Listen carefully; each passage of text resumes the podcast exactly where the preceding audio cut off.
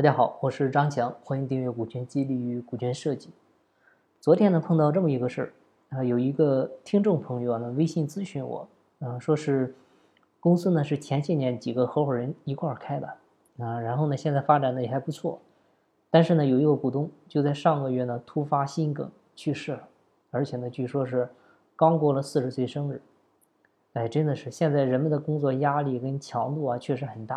啊、呃，我们呢也确实需要奋斗。但是呢，还是希望大家能够，呃，注意身体，你不然这么拼，最后也没啥意义了。因为都是公司的合伙人呢，呃，给公司也做出了很大的贡献。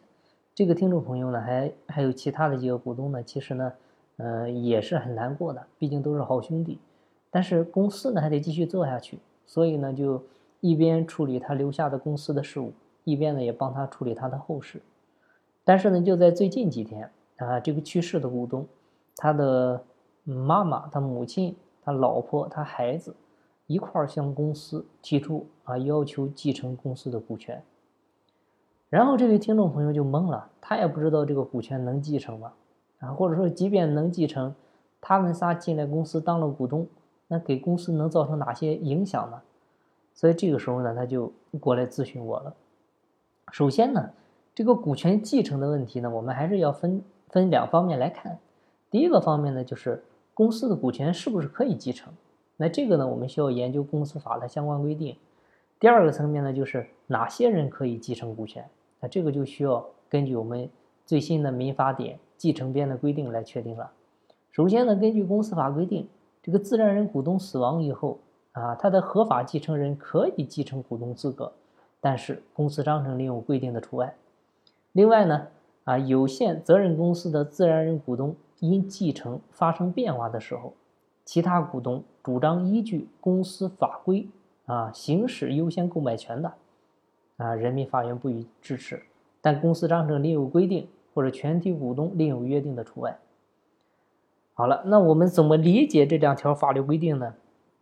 首先就是说，在公司章程没有另外规定股东资格不能继承的情况下，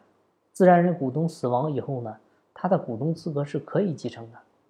其次呢，在公司章程没有规定或者全体股东没有另外约定的情况下，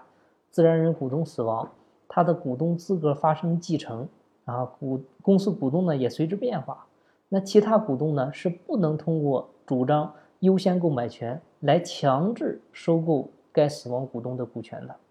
啊，在没有特殊约定的情况下，继承人继承了股东资格啊，他就享有了相对应的股份的一个财产权利。所以结合这些规定呢，具体到这个事例当中，在公司章程跟股东协议都没有特殊约定的情况下，那这个去世股东的股权呢就是可以继承的啊，其他股东呢，呃，你也不能以你的优先购买权去强制收购这个去世股东的股权。然后呢，就是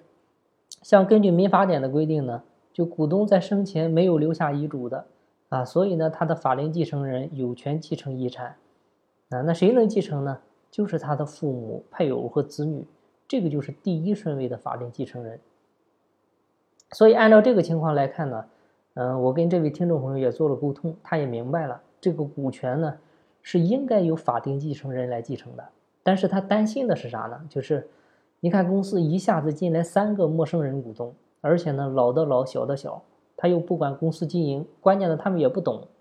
他根本不符合公司的股东要求啊，那这个会不会对公司造成不好的影响呢？其实这种担心呢不无道理啊，有限公司呢它本身就是一种兼具人和性和资格性的公司形式。那你看这三个陌生人进入公司股东会，这个在一定程度上是破坏了公司的人和性的特点啊，因为之前这些股东是有共同的经营理念的，但是这三位继承人股东啊，是否能够跟其他股东具备同样的经营理念呢？啊，将来能不能在股东会中啊跟其他股东达成一致呢？这个都是未知数啊，甚至他这三个股东他们内部能不能达成一致都很难确定。其次呢，就是股东呢也是需要有一定的专业能力和背景的啊，很显然这些继承人跟公司股东的要求呢会有一定的差距，所以呢他的这个股权的继承会给公司的经营造成很多不确定的因素那这种情况已经发生了，怎么办呢？那我们建议呢就是这样，呃，三点吧。第一个就是跟这些继承人协商啊，就在他们继承股东资格之后，你以一个合理的价格，甚至是高溢价的价格来收购这几个人继承的公司股权啊，这个是最直接的，也是最干脆的解决办法。但是呢，付出的成本和代价呢就要高一些。第二呢，就是你退而求其次，就是也可以采用公司的决策权跟分红权分离的方式啊，通过修改公司章程啊，可以保留他们的一个股东资格，但是呢，只给他们保留分红权，但是呢，不享有股东会的表决权。这第二点。第三点呢，就是，呃，也类似同股不同权吧，就是可以考虑采用签署一致行动人协议的方式，跟这些继承人协商，签订一致行动人协议啊，就保证这三位继承人跟其他股东，你在股东会表决的时候要保持一致。当然了，以上的这三个建议呢，它都是建立在协商一致的前提下啊，就是人家得同意才行。所以呢，还是得跟人家好好谈啊。所以各位，通过这个案例呢，我想说，呃，与其咱们事后想办法，你不如事前预防。现在不都流行治未病吗？所以从法律的规定可以看出，在股东资格继承问题上呢，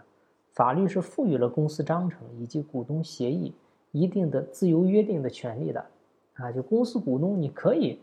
充分的利用这些法律的规定，对公司的章程还有股东协议呢进行设计啊，不要一味的去使用那个模板。